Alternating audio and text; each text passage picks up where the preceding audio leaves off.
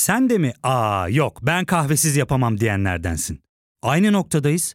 İlk ve tek kahve üyelik uygulaması Frink'le tanış. Hem bütçeni koru hem de hiç bitmeyen kahvenin tadını çıkar.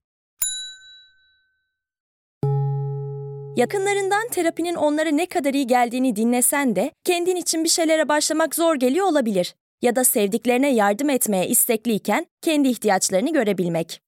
Hayvel, uzman psikologlarıyla kendi ihtiyaçlarını bulmanda sana destek olacak. Terapi yolculuğuna başlamak için detaylı bilgi bölümün açıklamalarında. Merhaba sevgili dinleyici. Ben Gizem. Uykumu Kaçıranlar'ın bu yeni bölümünde gerçekten tam da yatmadan önce uykumu kaçıran bazı meseleleri seninle paylaşmak istiyorum. Eğer sen de hazırsan bugünkü konumuz iyi bir insan olmak mı, nazik bir insan olmak mı? İyilik mi, incelik mi konusu.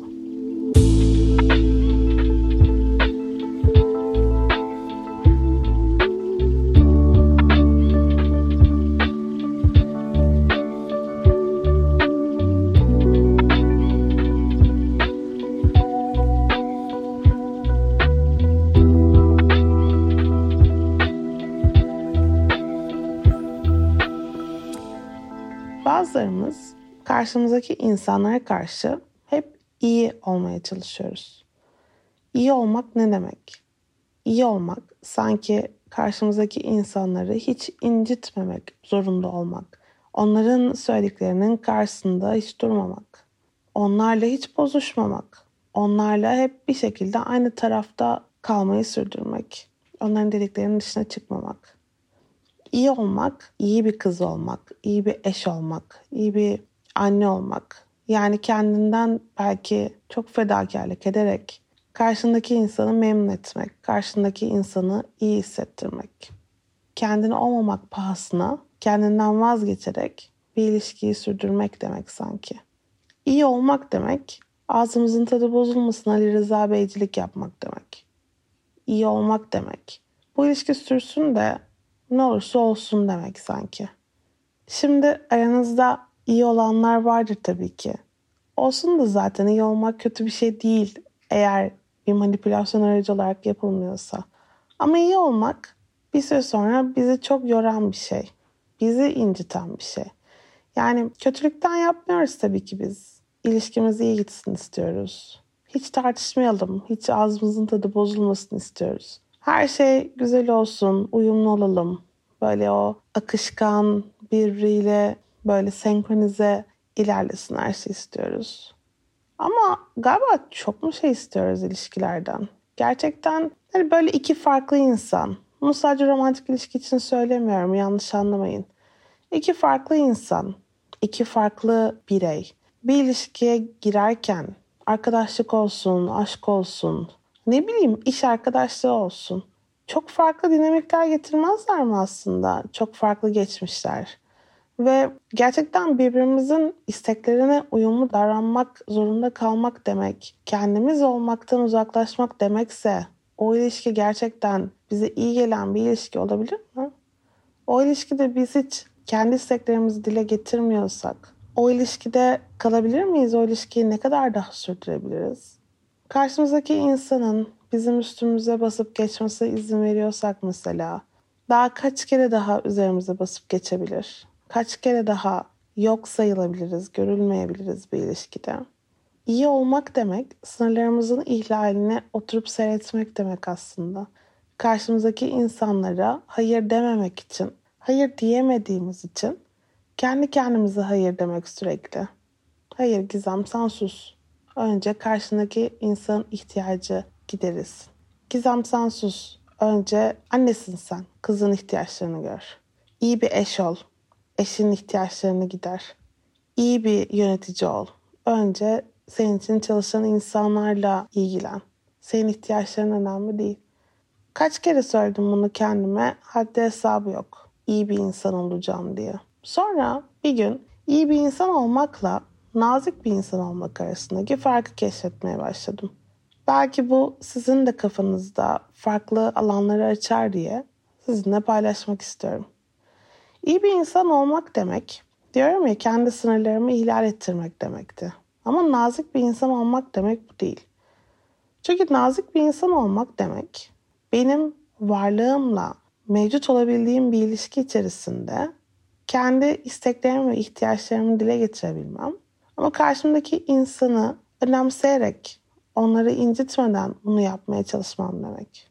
Nazik bir insan olmam, karşımdaki insanı bir insan olarak görebilmem. Onun da duyguları olduğunu, onun da mevcut olduğunu anlayabilmem demek.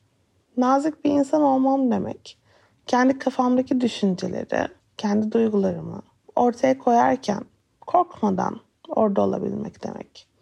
Nazik bir insan olmak demek, mesela yabancı biri söz konusu olduğunda onun bize olan etkisini görebilmek ve onu da hissettirebilmek demek.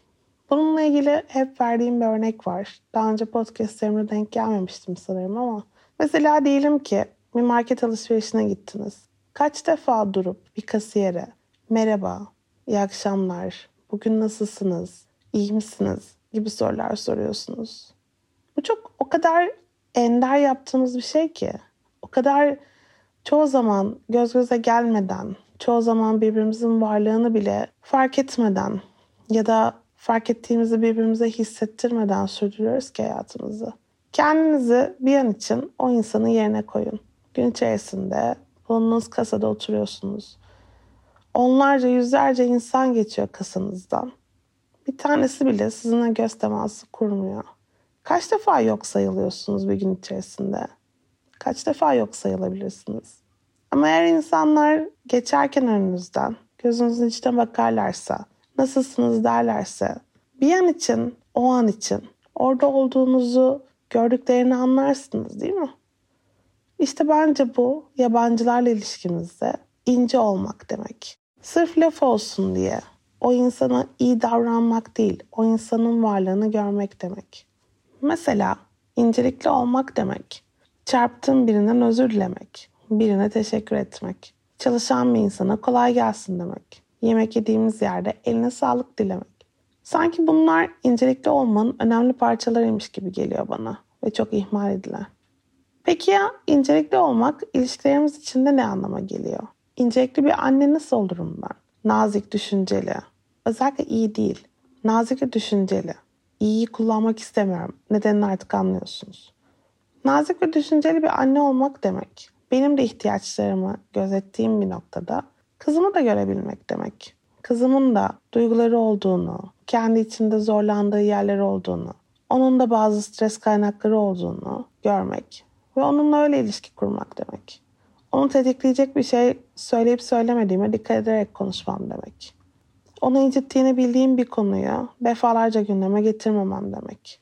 Onu ürküteceğini bildiğim bir ses tonunda konuşmamam demek. Onun küçücük yüreğinde yara açabilecek bir kelimeyi kullanmamam demek. Peki ya incelikli bir partner olmak ne demek? İlişkimde incelikli olmak ne anlama geliyor? Buna geçmeden önce şunu söyleyeyim. Çok sevdiğim bir araştırmacı var, John Gottman diye. İlişki biliminde çok ünlü bir insan. Çok da gerçekten etkili ve etkileyici araştırmaları var. İncelikli olmak konusuna çok önem veriyor John Gottman ve birçok araştırmasına gösteriyor ki insanlar birbirlerine incelikli davrandıklarında, yani birbirlerinin ihtiyaçlarını gözettiklerinde, birbirlerine seni görüyorum, senin ihtiyacını görüyorum diyebildiklerinde, yani davranışlarıyla bunu hissettirebildiklerinde ilişki kalitesi değişmeye başlıyor. Hatta bir araştırma sonucu var. Bu bence gerçekten çok kıymetli. Keşke hepimiz bilsek ve bunu sık sık uygulasak. İlişkilerimizde her bir negatif davranış yerine 5 pozitif davranış yerine getirmek. Yani diyelim ki bugün partnerinizi üzecek bir şey yaptınız. Bir şey unuttunuz, ona incitecek bir şey söylediniz, bir şekilde onu ihmal ettiniz. Bunu eğer bir şekilde geride bırakmak istiyorsanız, ama gerçekten geride bırakmak derken partnerinizin gönlünü alarak, yani bir yara açmamış ya da açılmış yarayı kapatmış bir şekilde ilerlemek istiyorsanız 5 olumlu davranış getirmelisiniz ilişkiye. Ve bu 5 olumlu davranış aslında incelikli davranışlar anlamına geliyor. Yani onu gördüğümüzü hissettirdiğimiz. Diyelim ki yorgun argın işten gelen partneriniz kanepede oturuyor. Ona bir çay yapıp getirdiğinizde yemeğini ısıtıp bir şekilde onun hayatını kolaylaştırdığınızda, sana bir masaj yapayım mı, çok gergin görünüyorsun dediğinizde, ya da mesela banyodan çıkarken elini tutup çıkmasına yardım ettiğinizde, ya da elindeki ağır eşyaları taşıdığınızda, işten çıkarken onu arayıp bir ihtiyacın var mı, sana nasıl destek olabilirim dediğinizde, beraber bir çocuğunuz varsa onun bakımıyla ilgili ekstra bir adım attığınızda. Yani aslında genel olarak karşınızdaki insana sen de çok uğraşıyorsun, seni görüyorum ve hayatını kolaylaştırmak istiyorum dediğinizde işte incelikli davranmış oluyorsunuz o zaman. Ve bu incelikli davranış bir anda, gerçekten bir anda ilişkide çok farklı bir hava esmesini sağlıyor.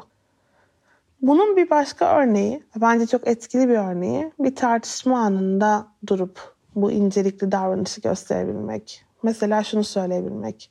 Ben bu tartışmanın kazananı ya da kaybedeni olmayı umursamıyorum. Çünkü seni seviyorum. Bütün istediğim daha iyi bir yerde olabilmek bu tartışmanın sonunda. Veya şunu söyleyebilmek. Biz her türlü biraz sonra sarmaş dolaş oturuyor olacağız. Şu anda bu tartışmayı sürdürmemizin ikimiz için de çok büyük bir anlamı yok. Seni incittiğim için özür dilerim. Şu anda seni daha iyi hissettirmek için ne yapabilirim? Burada bir haklı veya haksız olma durumu yok. Ben doğruyu söylüyordum, sen yanlışı söylüyordun gibi bir durum yok. Tartışmalarımızın pek çoğuna bakarsanız bir zaten önemli bir konu hakkında konuşmadığımızı, çoğu zaman çok küçük meseleler üzerinden birbirimizi incittiğimizi görebilirsiniz. Şu küçücük cümleler aslında ilişkide o kadar büyük farklar yaratabiliyor ki. İlişkiler içerisinde karşılıklı olarak birbirimizi önemseyebilmek, karşılıklı olarak birbirimize bakıp vermek ve bakım almak, ilişki içerisindeki tutku kadar önemli aslında. Ve bunu o kadar çok gözden kaçırıyoruz ki. Bir de ilişkilerde şunu yaptığımız da çok oluyor. Kana kan, dişe diş. Benim kalbimi kırdıysa ben de şimdi ona aynı miktarda onu incitecek bir şey yapmalıyım düşüncesi. Halbuki bir savaş içerisinde değiliz ki. Yani birbirimizi bilerek incittiğimiz durumlar çok nadir. Zaten sizi bilerek incittiğini düşündüğünüz bir partneriniz varsa o zaman bambaşka bir hikayenin içerisindesiniz. Ama eğer gerçekten birbirinizi bilinçli olmadan incitiyorsanız ve bunun sonunda bir takım tartışmalar yaşıyorsanız burada o karşılıklı mutlaka öç almalıyım duygusunun incelikli bir davranış olmadığı, uzun vadede ilişkiye zarar verdiği çok açık aslında. O yüzden biraz da şunu düşünmek lazım. Ben bu öç duygusundan vazgeçebilir miyim? Gerçekten iyi niyetli bir yerde durabilir miyim? Gerçekten onun nasıl bir ruh hali dolayısıyla bunu yaptığını anlayabilir miyim? Tabii ki burada yine ben her podcast'ta olduğu gibi söylemeden geçmek istemiyorum. Hiçbir şiddet davranışını bu söylediklerim içerisine katmıyorum. Bunun dışında daha basit, daha minor tartışmalardan bahsediyorum. Çünkü diğerleri gerçekten bunun içerisinde değil. Hiçbir şiddet davranışı, incelikli olmak konulu bir podcast'in içerisine giremez bence. Ya fark ettin mi? Biz en çok kahveye para harcıyoruz. Yok abi, bundan sonra günde bir. Aa, sen Frink kullanmıyor musun? Nasıl yani? Yani kahvenden kısmına gerek yok. Frink'e üye olursan aylık sadece 1200 TL'ye istediğin çeşit kahveyi istediğin kadar içebilirsin. Günlük 40 TL'ye sınırsız kahve mi yani? Çok iyiymiş. Aynen. Hatta şu anda 200 TL'lik bir indirim kodu da var. Hadi hemen indirip üye ol da bu fırsatı kaçırma. Terapiye başlamak, içinden çıkamadığın döngüleri kırmak, bazı yanlış bulduğun kararlarını değiştirmek ve kendinle beraber daha huzurlu bir yaşam inşa etmek için atabileceğin en değerli adımlardan biri. Hayvel ile yoğun yaşam tempona uyum sağlayarak online terapi seanslarını takvimine göre ayarlayabilirsin. 1000'i aşkın uzmandan sana en uygun terapisti seçebilir, Podbee 10 koduyla indirimden yararlanabilirsin. Detaylı bilgi açıklamalardaki bağlantıda. İncelikli olmak konusunun önemli başlıklarından bir tanesi de karşımızdaki insanın bizim inceliklerimizi ne derece algıladığı. Karşımızdaki insan algılamadığı sürece biz ne yaparsak yapalım ona ilişkide görünmez kalıyor çünkü. Romantik ilişkilerde özellikle ilişki memnuniyetini belirleyen en önemli şeylerden bir tanesi yaptıklarımızın karşı taraf tarafından algılanıp algılanmadığı. Bu da doğal olarak karşımızdaki insanın ihtiyacı olduğu şekilde hareket edip etmediğimize çok ilişkili. Diyelim ki partneriniz hasta Ve siz sadece bir telefon açıp iyi misin diyorsunuz. Halbuki yakınlardasınız. Uğrayıp onunla ilgilenebilirsiniz. İhtiyacı varsa hastaneye götürebilirsiniz. Belki bir çay yapıp yanında oturabilirsiniz. Ama bütün bunların hiçbirini yapmıyorsunuz. Sadece arayıp halini hatırını soruyorsunuz. Size göre incelikli bir şey yapmış olabilirsiniz. Çünkü onunla ilgilendiniz. Halini hatırını sordunuz. Ama eğer onun için bu anlamlı bir davranış değilse, onun gerçekten sizin fiziksel varlığınızı hissetme ihtiyacı varsa, yaptığınız incelikli davranış onun tarafından algılanmıyor. O yüzden de aslında ilişkiler içerisinde birbirimizi tanıyabilmek çok önemli. Ben ne yaparsam karşı taraf tarafından bu görülür. Ne yapsam görünmeden geçer gider. Bununla birlikte ilişkiler içerisinde sanırım en büyük meselelerden bir tanesi de bu yaptıklarımızın ne kadar karşılıklı olduğu. Diyelim ki ben hep incelikli davranıyorum ilişkimde ama eşim bunların hiçbirini yapmıyor. Ne kadar sürdürebilirim ben bunu? Ne kadar süre sonra yeter artık ben de uğraşmıyorum diyebilirim? Muhtemelen çok uzun sürmez ya da uzun sürüyorsa eğer belki de benim zaten sorgulamam gereken başka şeyler var. Belki de sevilmenin tek yöntemini karşımdaki insan için fedakarlık yapmak olarak görüyorum. Ya da belki de yaptığım fedakarlıkları karşı tarafı elimde tutmak için veya bana bağlı tutmak için bir manipülasyon aracı olarak kullanıyorum. Maalesef bu birçoğumuzun farkında olmadan yaptığı ve bir alışkanlık haline getirdiği bir duygusal manipülasyon çeşidi. Ama eğer ben iyi bir ilişkin içerisindeysem yaptığım fedakarlıkların hesabını, çetelesini tutmam. Çünkü karşımdaki insanın da beni aynı miktarda gözeteceğini bilirim. Yine de bütün bunlardan bahsetmişken şunu söylemeden geçmek istemiyorum. Sırf iyi bir insan olmak için mi? Yani karşımızdaki insanlarla sorun yaşamayalım diye mi böyle davranıyoruz? Yoksa gerçekten incelikli davranmak için mi böyle davranıyoruz arasındaki en önemli fark? Yaptıklarımızdan sonra nasıl hissettiğimiz. İçimizde karşımızdaki insana karşı neler oluşuyor? Mesela biz yapıyoruz. Karşımızdaki insana iyi davranıyoruz. Onun bir dediğini iki etmiyoruz, sözüne hiç çıkmıyoruz. Ya da onun hayatını kolaylaştıracak sürüyle şey yapıyoruz. Ama içimizde güzel duygular yerine hınç mı oluşuyor? İçimizde yani mesela ona gülümserken aklımızda bir yerde ona göz mü deviriyoruz? Söyleniyor muyuz içimizden? Eğer durum böyleyse aslında gerçekten çok da incelikli davranmıyoruz sanki. Sırf problem çıkmasın diye böyle davranıyoruz. Ve bu bir şekilde bir yerde hayatımızda yolunu buluyor. Yani kendisini gösterecek bir şey buluyor. O yüzden o hınç duygusu gerçekten çok kritik. Bir de içimizde yaşadığımız duyguların, ihtiyaçların dışarıya vurulup vurulmadığını anlamak da çok önemli. Eğer ben her şeyi içimde yaşıyorsam gerçekten ilişkide görülmüyorum. Ve yani gerçekten sahici benliğimle orada olamıyorum. Bir de bazılarımızın karşımızdaki insanı sürekli memnun etme isteği aslında bir stres tepkisi. Yani ben savaşmıyorum, kaçmıyorum, donmuyorum. Onun yerine karşımdaki insanı memnun etmeye çalışıyorum. Çoğu zaman çocuklukta edindiğimiz adaptasyonlardan kaynaklı bu davranış. Karşımdaki insanı iyi olduğuna, mutlu olduğuna ikna edersem stresi çözebileceğim düşüncesiyle çok ilişkili. O yüzden bu stres tepkisini eğer sürekli tekrar ediyorsam belki de orada çok görünmez hale geliyorumdur. O yüzden orayı bir incelemekte fayda var diye düşünüyorum. Ve tabii bir de sevilmenin yolu sürekli karşımdaki insanı memnun ederek onun benden hoşlanması sayesinde mi oluyor? Yoksa benim sahici benliğimle onun karşısına durup gerçekten görülmem ve bu halimle sayılmam mı oluyor? Eğer ikincisi diyorsanız o zaman iyi olmak yerine ince olmak sizin de tercihiniz olabilir. Peki ince insanlar gerçekten daha mı çok kırılırlar? Yoksa bazı insanlar inceliklerden anlamıyor mu? Bir kere her şeyden önce hepimiz yakınımızdaki insanlar tarafından daha çok incitiliyoruz. İncelikleri de daha çok etrafımızdaki insanlara yaptığımız düşünülürse incelikler yüzünden kırılmamız çok da şaşırtıcı değil sanki. Şaka bir yana gerçekten araştırmalar da en yakınımızdakiler tarafından kırıldığımızı gösteriyor. Neden? Çünkü onlarla daha fazla vakit geçiriyoruz. Onları daha çok önemsiyoruz. Onların sözlerini daha çok ciddiye alıyoruz. Onları kaybetmek bizim için daha acı. O yüzden de en sevdiklerimiz en çok canımızı acıtanlar. Bir de tabii bazı insanlar var ki onlar inceliklere daha az anlıyor. Mesela Gerçekten empati yeteneği daha az gelişmiş insanlar bizim ne hissettiğimizi veya incelikli davranırken ortaya ne koyduğumuzu hiç görmeyebiliyorlar. Öyle olunca da gerçekten kalbimizi kırabiliyorlar. Bunda bazı insanlar kendi içlerindeki yetersizlik duygusunu veya kendilerine karşı hissettikleri değersizlik duygusunu başkalarını kırarak gösteriyorlar.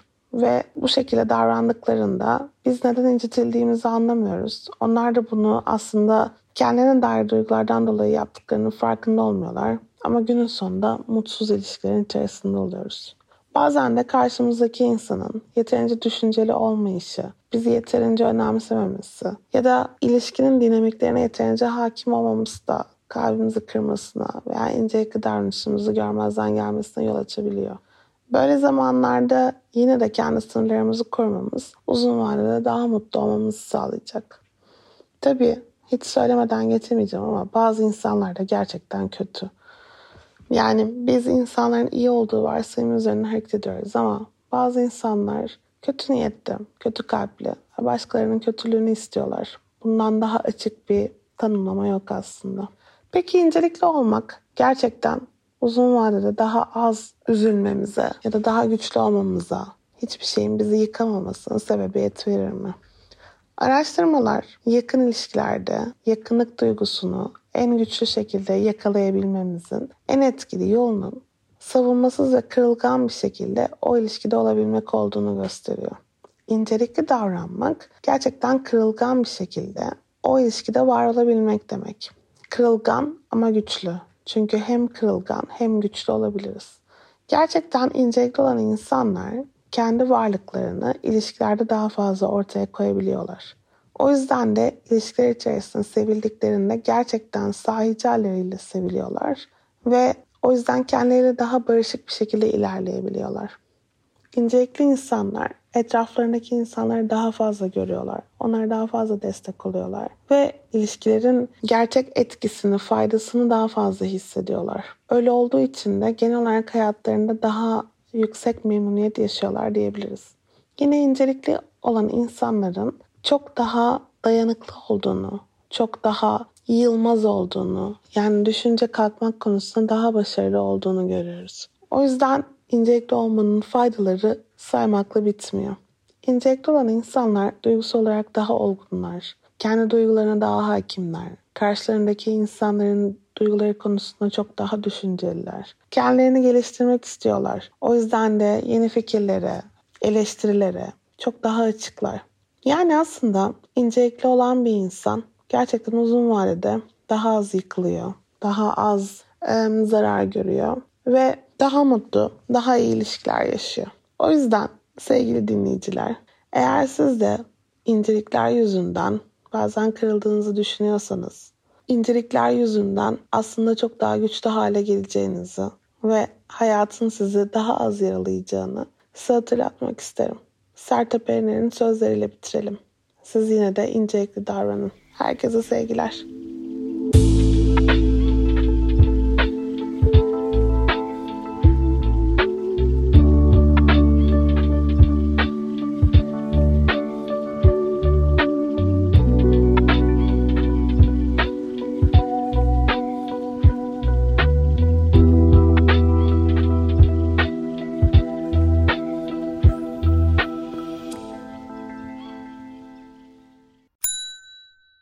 Ve tek kahve üyelik uygulaması Frink, 46 ildeki 500'den fazla noktada seni bekliyor. Açıklamadaki kodu girerek sana özel 200 TL'lik indirimden faydalanmayı unutma. Hadi sen de Frink üyeliğini başlat, kahven hiç bitmesin. Hem bugününe hem yarınına katacaklarıyla terapi yolculuğuna ve daha iyi hissetmeye bugün Hayvel ile başla. Açıklamadaki linkten Hayvel'i indir, ücretsiz tanışma görüşmelerinin ardından bütçene uygun seans paketini seç ve terapi yolculuğuna başla.